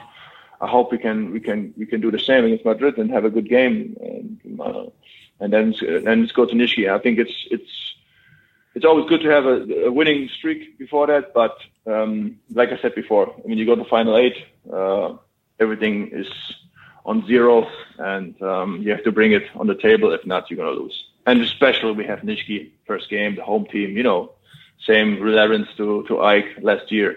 Uh, it's going to be super super tough because also Nizhny is playing excellent basketball right now. Yeah, we'll get to Nizhny uh, in a little bit. Uh, I want to actually yeah. ask uh, about one more change um, to the team, and that came in January when Elias Harris joined the team.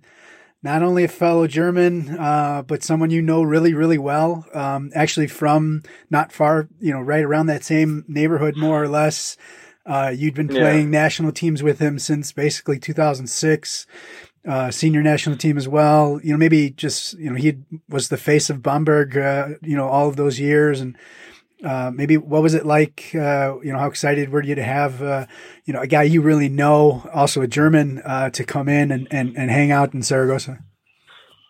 Well, super excited. I was I was super happy when he when he wrote me when he called me. he said he wants. He was in December before the, before before a new year. He, he just he just uh, messaged me and called me. We, we, had we had conversations, and he said he wants to join us, and it was super nice because I, like you said, uh, he's he lives half an hour from my from my hometown, and uh, we know us since we are 14, 15. So uh, we play actually in the in the youth already against each other, and national team and youth play together, etc., etc. So we know it's really long time. We're really good friends, um, and it's it's it's always it was always nice when you have. Uh, I mean, not only a, a, German fellow with you, but also a guy who you're friends with for for so many years. And uh, like he's he's bringing up the table, he's bringing up the, the, the to the table what he can do, and he's playing really well for us. He's helping us uh, tremendously and um, I'm very happy for him that he uh, that he can that he can play basketball like he can. You know, he had this stretch in Bamberg where he, where he was not playing well. He, he didn't get confidence. He didn't get the chance from the from the coach anymore, and uh, he's so much better. And that's what he show us now, and, and that's what, what he what he really helps us. Yeah, he was fantastic uh, before he uh, left uh, f- uh, from Ludwigsburg too. So, um, connection exactly. connection to Germany and uh, your youth gives us a chance to you know we like to go back to the players' backgrounds and just kind of introduce um, the, the the figures of the league to our fans. Maybe how and when did basketball find you? Um, basketball find me, oof, man, a long time ago. Um, when I came to the fifth grade in my school. I was 10 years old, so actually very late. I was 10 years old. Uh, my older brother always played basketball before. I played handball and tennis before I started ba- basketball. But uh, you know, my twin brother and me, we always went to to see the games from my older brother, and we were just going to the side basket, you know, like and and and, and shooting some shots, you know. And then, like I said, when we when we came to fifth grade, you know, school, uh, there was a school school opportunity to to play basketball for my first club, you know, Bergstrasse. Shout out to my to my boys at Bergstrasse, of course. Um, and then and then I met new people there, and we started to, we started to, to play basketball there. And um, yeah, this was my my way to the basketball. Uh, so from Seeheim, Jugenheim, uh, which is near, exactly near Darmstadt, between Frankfurt and Mannheim, Heidelberg. Um, Mannheim uh, is, you know, people know Mannheim the name uh, because of the Albert Schweitzer tournament.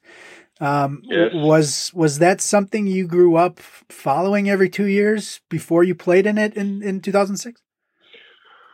Um, no, when I was younger, I didn't follow it to be honest. First, when I get in touch with the national team, mm, I was 16, first first time in the youth, um, because I think yeah, you play with 14. You know, when you when you play with 14 and, and I play in Langen and Bergstrasse, you know, um, you, you you don't know exactly. You don't follow the Albert Schweitzer tournament. It was a little bit early for me. I was uh, just playing basketball, you know, really for just playing basketball. I follow the NBA like every every young kid.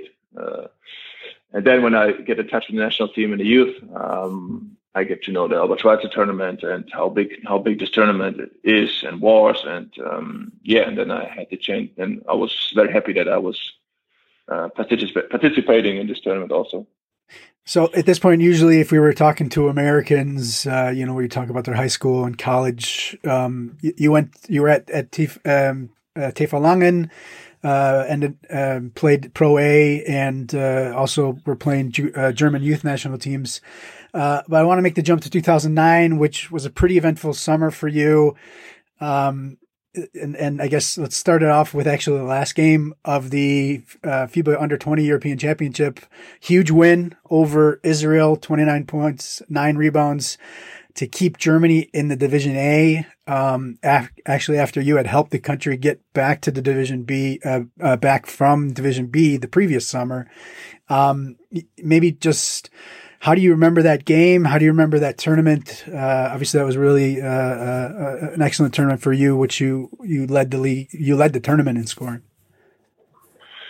Um, yeah, personally, it was a good good tournament for me. I was leading scorer in, in this tournament, and we had some some some huge names like uh, Bogdan Bogdanovic was in there um, uh, for the Croat. No, was no Bogdan Croatian guy was Bro, Boyan. Bojan was Bojan, there. Yeah, Bojan, Bojan, you had Batum yeah, and all those French guys, and yeah, Rabaseda was there also. You know, like these guys. Uh, so it was a it was a it was a big tournament. You know, with huge names.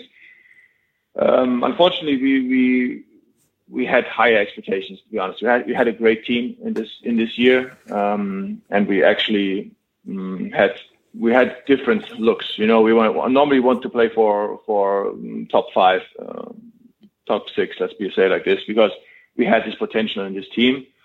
We had a huge tough group at the beginning. We had Croatia, Serbia, and Ukraine in the group. It was a it was an unbelievable group, and um, we lost the first game in overtime against Croatia directly, and we lost with a buzzer beater against Serbia. And unluckily for us, Ukraine won both of the games against them. So all of a sudden, we were uh, directly in the in the in the playdowns to to to not go down in the B division. So that was very disappointing for us, to be honest.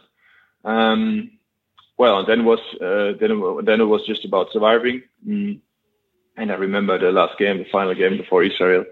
Uh, we came to the to the shoot round and one one basket was uh, one basket was just was just broken. You know, this was was just broken. It was not usable, and the Israelis were were they were uh, practicing before us. Uh, so yeah, all all the all the superstitious came up and said, okay, hey, wait a second, for sure they broke the rim, so we have only one ring ring for shoot around and everything like this. So, but nobody knows nobody knows what happened this time, of course. Um, but it was it was tough. It was a lot of pressure for us, um, like you said, because we had a we had a great team this year and we had different goals.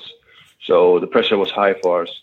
Um, but we just made it. We just made it to win the game somehow, and um, to stay in the in the A division was what was the, of course, the priority goal at this time then.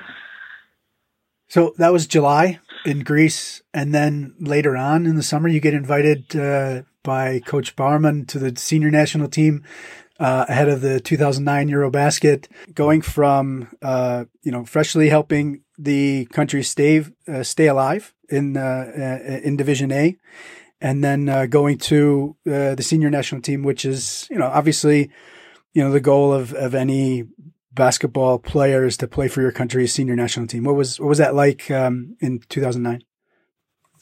Yeah, was was huge. Um, I, I always remember this this this time when I get the call from from Dirk and uh, and he was inviting me. Uh, I remember the first we came straight from Rhodos. the, the the under 20 was in Rhodos in Greece, and we went we flew directly to to Leverkusen. We had the first the practices there in Leverkusen and I remember just joining the team. And, you know, we play with, with Steffen Hamann, Demond Greene, Jan Jagla, Patrick Femerling, all these these these legendary guys from from this generation, from the silver generation. Um, was such a great feeling. I was I was so excited. Uh, I was so nervous. I remember it, um, but I was so happy. Like this was one of the biggest honor in my life at this point when I was just 20 years old or 19, 20 or 19, 20 around this. I think it was 20 uh, to get invited to to a national team was so huge for me, so big, and I, I was so happy. And I will never forget this moment. So started then the following season with Ulm. Uh, you know, first uh, taste of the BBL. Uh, two seasons there went to Bayern then, uh, and you know that was their second season in the in the BBL. I remember even a big draw um, because of the name, obviously everything that's involved in, in football, and you guys were even for the road games were playing in bigger bigger arenas. Um, so that the that the these teams could then bring in uh, more fans. You know, as someone who is you know is a really nice guy, um, how did it feel to go around Germany as as really you know the hated enemy, probably more than even just the usual road team? Um, yeah, it was it was special. It was really special. Um, every road trip was like was so was so was so intense. Let's say like this. Like you said, uh, we played in bigger arenas. We played in when we, when we play against Leipzig. We play in in we play against in, in this ten thousand arena. We, when we go to to Bremerhaven, they went to they moved to Bremen. We play in the ten thousand arena. And gym was always full, ten thousand people, you know, twelve thousand people. Uh, that's that was unbelievable. Um, every road game was was was a was a war. Uh, they just hated us. Hey, it's normal, you know. In Germany, it's it's normal. You have have to Bayern Munich in soccer. You have to Bayern Munich in basketball. Either you love it, either either you're a fan of Bayern Munich or you're against Bayern Munich. So there's one Bayern Munich, and you have the whole world, the whole other German is against Bayern Munich. So and um, it, it was it was it was crazy. It was always hot style. It was crazy, but it was cool. You know, um, I, I kind of liked it. Uh, I kind of, of course, the beginning was was weird. You know, because you have to get to know it. You have to you have to learn. You have to get your experience about that. But more and more, you you enjoy uh, you enjoy this this environment, and it's cool. It's it was a it was a huge thing for for for German basketball for Germany that that Bayern came to the to the basketball stage, um, and you see it like it's like it's now. It's a, it's a huge market now, it's a huge brand in basketball. They, they beat Milan yesterday. Uh, they went first time in playoffs in the EuroLeague, etc., etc. So uh, it was it was it was very nice. It was very nice. It was a it was a huge huge thing for me to play for this club, and um, it was it was a cool time. Closest thing to a rock star, right? Almost. Um, and, and, so then 2014, you know, you finally, you finally had a chance to drink the champagne that goes along with being a German champion. Bayern, you know, they, you guys beat Berlin, uh, 3-1. So it's the, the club's first title since the 50s, 59 years uh, just maybe just talk about the specialness of that and and uh, you know helping this the club the you know achieve that goal that they had been uh, you know fighting for uh, you know way back when it started uh, when it started back up in the second division. Um, yeah, like you said, it was the first title since since, since many years, and uh, it was it was yeah, such such a relief, you know, because we were trying before. We had we had good teams. Always the pressure was high, but we couldn't get the job done, you know. So, um, of lack of experience, you know, it's everything was, you know, we were new in the Bayern Munich was still new in the business, and uh, we just have to get adapted to the business also, uh, playing basketball and have this this role and these these these these targeting goal also, this targeting role that we are the targets always. Um, but we made it up. 2014, it was a great year. We had a great team. I mean, we had unbelievable, un- unbelievable quality in this team, and um, we beat Alba Berlin, uh, our our enemy at this point. You know, um, and we beat them at their place. So that was also kind of kind of redemption. You know, I think they beat us so many times in the in the, in the cup finals, or they won the cup, and we didn't. We missed the cup always. Uh, uh, so it was it was redemption, and we made it, and it was a it was a great feeling to to also for me personally because it was my first title. So um, that was nice. Uh, and come back really quick then to the to the to the national team, uh, your career again. You know, okay, sure, the results were not what you wanted, but uh, you know, Germany co-hosted the 2015 Eurobasket. It was in Berlin. You know, maybe what was it like playing at such a big event in your home country, a country where you know it's it's uh, you know basketball, even to this day, is still not uh, up there where uh, maybe the talent in the country kind of shows that it, it could be. Um, uh, and also doing that, knowing that it could very well be the last time that that Dirk, that Dirk Nowitzki uh, would wear the German jersey? Yeah, it was mm, it was huge um, to, to have a European Championship in their own country with their own fans uh, in Berlin was it was a great experience. Um, yeah, like you said, uh, fortunately the results weren't this weren't the, weren't the thing we was, but we have to say also we had we had again like tough group for sure. Uh, huge, tough, tough group. Uh, you know, it's Italy, Italy, Spain, Serbia. I mean, these are these are names. Uh, Turkey was in there. Even Iceland came with their fans too. Even Iceland, yeah, and especially in Germany, you know, when you play against Turkey, when you play against Serbia, you have it's not it's not like a home game; it's almost like a away game. So um, it was it was, but it was so cool, you know. Like also was playing with Dirk last year. Um, for for for his retirement. You know, his last um, tournament to play for his in his in his own country in in front of his own fans uh, was was was so cool for him. Uh, that was happy for him. So it was a big experience. Uh, unfortunately, we couldn't couldn't do more, but it was a, it was a huge experience, and uh, I was I was very happy and glad uh, that I could join that. And then after that, um, left Germany for the first time. You went to Saragossa, so 26 or so about this point. Um, uh, a lot of people, you know, a lot of players, a lot of people, people in general, uh, you know, say that uh, what's important is is uh, is kind of leaving your comfort zone and experiencing something else. Um, what did what did you think about uh, the move to to Spain um, and and your thoughts of what you wanted to accomplish there? Um, well, it was like uh, at one point in, in, in, in, Munich, I was time to, to just, just get a change, a complete change, you know, leave the country, like you said, leave the comfort zone, but um, also to get uh, just another experience, you know.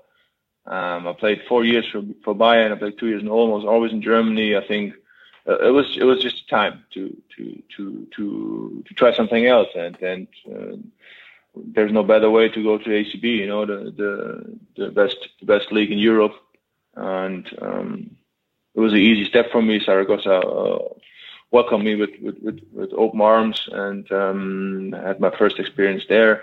So it was it was a great great step for me, and uh, Saragossa became a second home for me.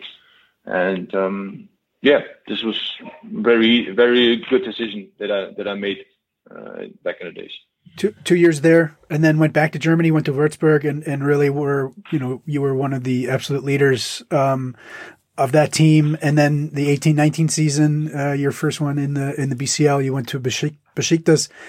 Um, you know, maybe just talk about those two years. You know, going back home to Germany. You know, you'd been away for two years, and then. Uh, you know, trying something, you know, really new again um, in in in uh, in Turkey.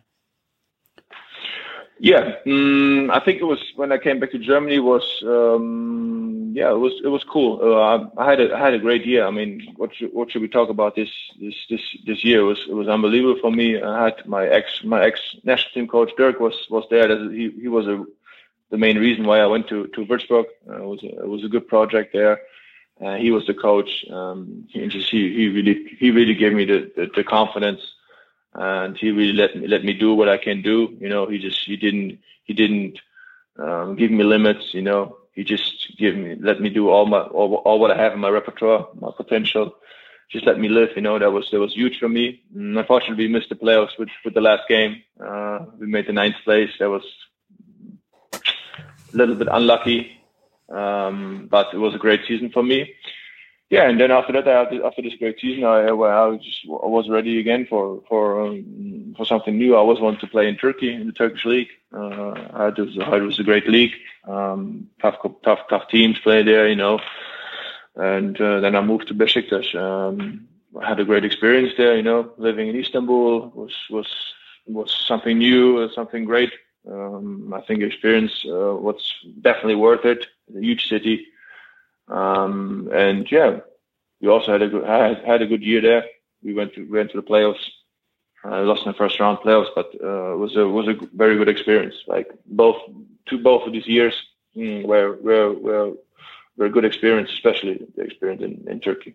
You mentioned uh, uh, just uh, a minute ago that that Saragossa had kind of become your second home. Um, maybe what was the deciding factor uh, in heading back to Saragossa then in 2019? Um, yeah, I think, like you said, uh, I feel I feel I felt very comfortable with Saragossa, and when when I get the offer uh, to come back, um, I was like, mm, I didn't hesitate uh, to go back. Uh, Porfi, Porfi was the coach, and uh, what they did in the last season when I was in the Besiktas. They went to semifinal, uh, beat Baskonia in the playoffs in the first round. So um, it was it was a big thing going on. It changed a lot in the club uh, from from these days when I was there. Uh, so it was an easy decision to go back to Zaragoza, and um, then we had this great year. It's unbelievable year we had. Unfortunately, get stopped by COVID, but um, that was a big year for us. Uh, usually, at this point, we'd have some fan questions uh, from from uh, from Instagram. Uh, went back and and uh, and and found some uh, older questions that we had, just and asking you, um, how do you feel about Saragossa as a city? Great city, great city, really. Um, not too big, not too small. Around 700, 800,000 people live here. It's it's a it's a great city. Um, you're in the middle of the country. Um, you're you're close to to Barcelona to to Madrid with the train. The train system is excellent in Spain.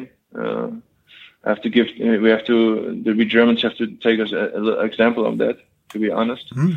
Um, but no, it's it's a great city. You have everything what you need. Um, the the inner city is, is very nice. Um, the people are super super kind, and um, like I said, I feel very comfortable. Uh, the the Pilar, the great Pilar in the in the main city, it's it's beautiful. It had really beautiful corners. Uh, so, like I said, the city is amazing. Uh, there's a three uh, at the beginning of your age. Um, so let's uh, go with the advice for young players question. Oh, okay. Um, I love these questions. Advice for young players. Well, I think I, I, think it's it's I, I think it's it's very um, everybody from us probably will, will give similar answers to that. I think it's um, what I what I what for me it's important to say that to young to young players who wants to be professionals, I think it's super important that you love what you're doing. Um, you have to love the game, and you have to do it with passion. You know, if you don't have the love and the passion for basketball, because in your life when you play as a pro, there will be phases where you have difficulties in, in your sport and you, you rethink basketball and you think, oh, why is so bad? But you will play bad, and etc. etc. And in this moment, always the passion and the love for basketball will will will get you back on track. You know, so that's important. And um, it's like about it's all all about uh, sacrifices and compromises. You know, it's like. Uh, it's a different life, you know. Um, you have when you be pro, you have privilege for sure, but you have also very, very, very, very, very much uh, sacrifice. You know, when other players, especially when you're young, uh, when people go out and when people do something fun, I don't know, go to cinema or go to party, and, and you have to be in the in the weekend. You have to go to the games, you know, in the morning. when you be young, the games are always in the morning. I don't know why. so so this is important that the people that the young players know it's it's not always fun. It's not always fun. You know, it should be. You know, everybody say, "Oh, it's basketball. It's your hobby. You do what you love," and blah blah. Yeah, but it's not always fun. It's, it's always work. It's always sacrifice. You know, and compromise. You know, you have to you have to accept and you have to be cool with it. To say like, okay, I cannot do now this. I have to do go to the gym and do whatever my hook shots, do my turnaround, fadeaway, do my layups, do my whatever, my defense. So this is important to to know, but also to know to have the love and the passion to never forget this and always remind you and always remember that that you need this in your in your heart. Favorite Amen. Amen. Yeah, exactly. Not and, and not only uh, not only basketball, uh, really all professionals, uh, all professions in life. Exactly. I mean, because exactly. we, exactly. we we have to work so much in our in our in our lives and in, in, in society, and so um, you know, I wake up every day and happy and happy that I uh, can do what I'm doing. So it, it's it's all careers. Not- exa- you you're you're so right with that. I just wanted to say that um, it, I just, of course, speak about my point of view about no, no, no, no. It's it's, it's the, no, but so amen, amen, amen for sure. Um, exactly. Uh, favorite pre-game meal.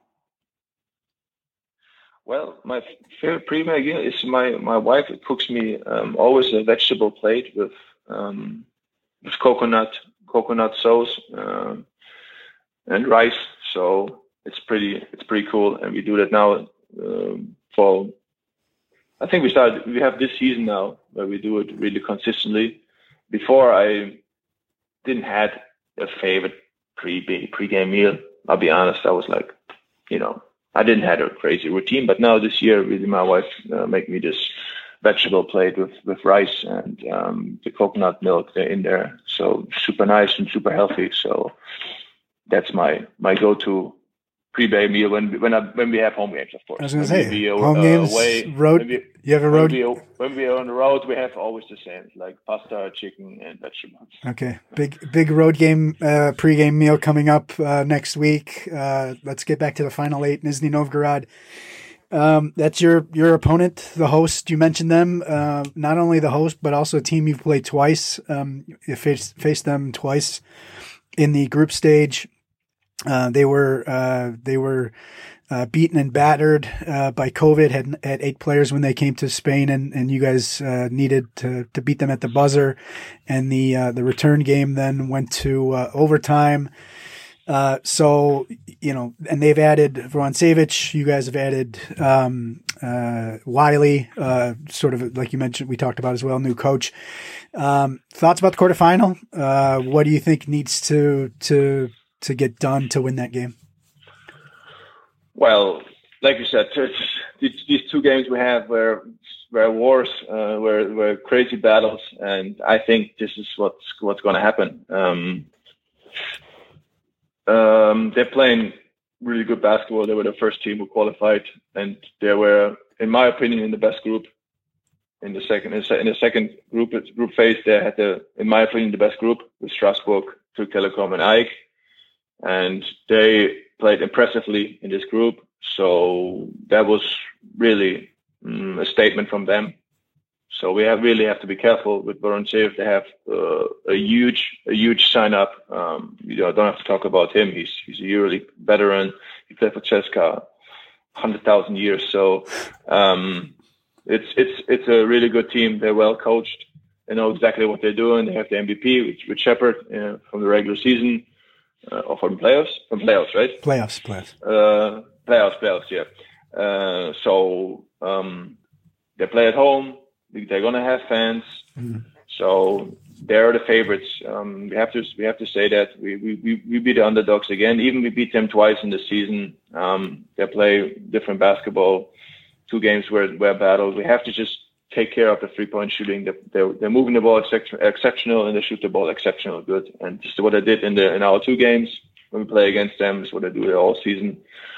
And um, yeah, this is what we're going to do. And of course, you know, we have to take the home court advantage um, somehow, you know, away. We don't get the fans involved, etc. You know, all these all these little things. But I think the mainly is um, we have to stop the, the three point shooting. Um, probably they're one of the best in the in the in the competition.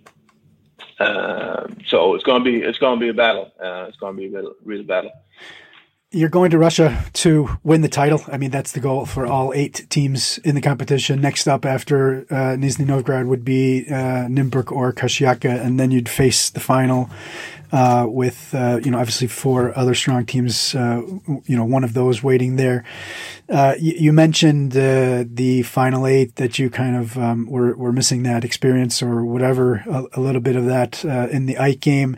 what would it mean to to you, to this club, then to then maybe be able to raise the the, the trophy on, on May 9th in Nizhny Novgorod? Well, I mean, what what what what should I say? It would be huge. I mean, of course, winning a, winning a title is is always something special. Um, but especially this this Champions League, you know, because I played already uh, three times the competition. I made one time the Final Four, and um, I think it's just it's just it's just time to to to to raise the cup, to raise the trophy, and it would be huge for the club and of course personally for me too. Um, but uh, there's always a but. It's a long way, and right. like you said, first time, first first stop is Nishki, and then um, I don't like to talk about the next game already because we have to face them. But then uh, Nymburk and Karşıyaka, uh, we, we we we beat Nymburk once and, and lost another one. So it's a great team. Karşıyaka uh, in the strong Turkish league uh, have a huge huge roster this year, very physical and then I mentioned the final, who, which team's coming up there. So that's that's that's tough. Uh, you know, there are coming some some big teams, big names. You just have to bring it on the table. You know, um, every game is knockout game. Like I said before in the beginning of the interview, is, is you have to bring it. If you don't bring it, you will lose, and you'll be you flying home. So that's the challenge, and it starts with Nishki in the first game. All right, Robin Benzing from Casademont Saragossa. Thanks for the time. Uh, good luck uh, against Real Madrid. Hopefully, everybody gets slash stays healthy, and uh, and everything goes uh, all right uh, heading to Nizhny Novgorod. Yeah, David, thank you for having me, and thank you for this for this interview. And stay stay safe too. You know, stay healthy for everybody out there. That's that's the most important thing right now in this in this time. Uh, I think it's getting better uh, more vaccine going out there, but still, it's important that you guys stay healthy. Okay. All right. Amen on that one. Amen on that one also. All right, fantastic. Uh, thank you to everybody who sent questions. It's always uh, it's always fun to to have the the fans um, and sometimes uh, teammates uh, jump in, and uh, actually also former players, as we had uh, Brandon Brown chiming in again. Uh, loyal listener, I guess, uh, with uh, uh, um, Brandon Brown, the former Nizhny Novgorod uh, player, and uh, asking a question for Casey Shepard. Uh, yeah, thanks for uh, for getting through those interviews. Like I said, some fantastic stuff in there. We'll kind of break down some of it next next week. Um, you know, we're, we're just a couple of days away, and uh, from the big show. Can't wait to to to break it all down uh, next week. I know you guys maybe have been waiting uh, uh to hear our opinions on the games, uh, but um, don't worry, it will be coming and uh, and uh, but I wanted to, uh, you know, Igor's been busy, and I, I want to give him some some time to to get some stuff done, and so uh, we'll we'll get it done and uh, have that for you next week, uh, before the before the show, before the big show in in in Russia. So don't worry about that. so that is the podcast this week. just if you want to follow us on Twitter, Instagram, the handle is basketball CL. please like us on Facebook, subscribe to the podcast on all of your podcast catchers. Subscribe to the YouTube channel. Um, there's Twitch. Uh, uh, follow us on Twitch. And there's the mobile app info at championsleague.basketball. Info at championsleague.basketball is the email address. The website, uh, as always, is championsleague.basketball. All of the games are on live basketball.tv live and on demand. So you guys can go back and watch all the games from uh, this season from all of the eight teams to, to break down your own uh, analysis of, of these uh, eight teams. And uh, so, and also go back previous seasons and check out those. All right. So uh, thank you for for listening to the show, and we will talk to you next week uh, when uh, when we're really only a, a, day or two away from the final eight in Nizhny Novgorod. So talk to you then.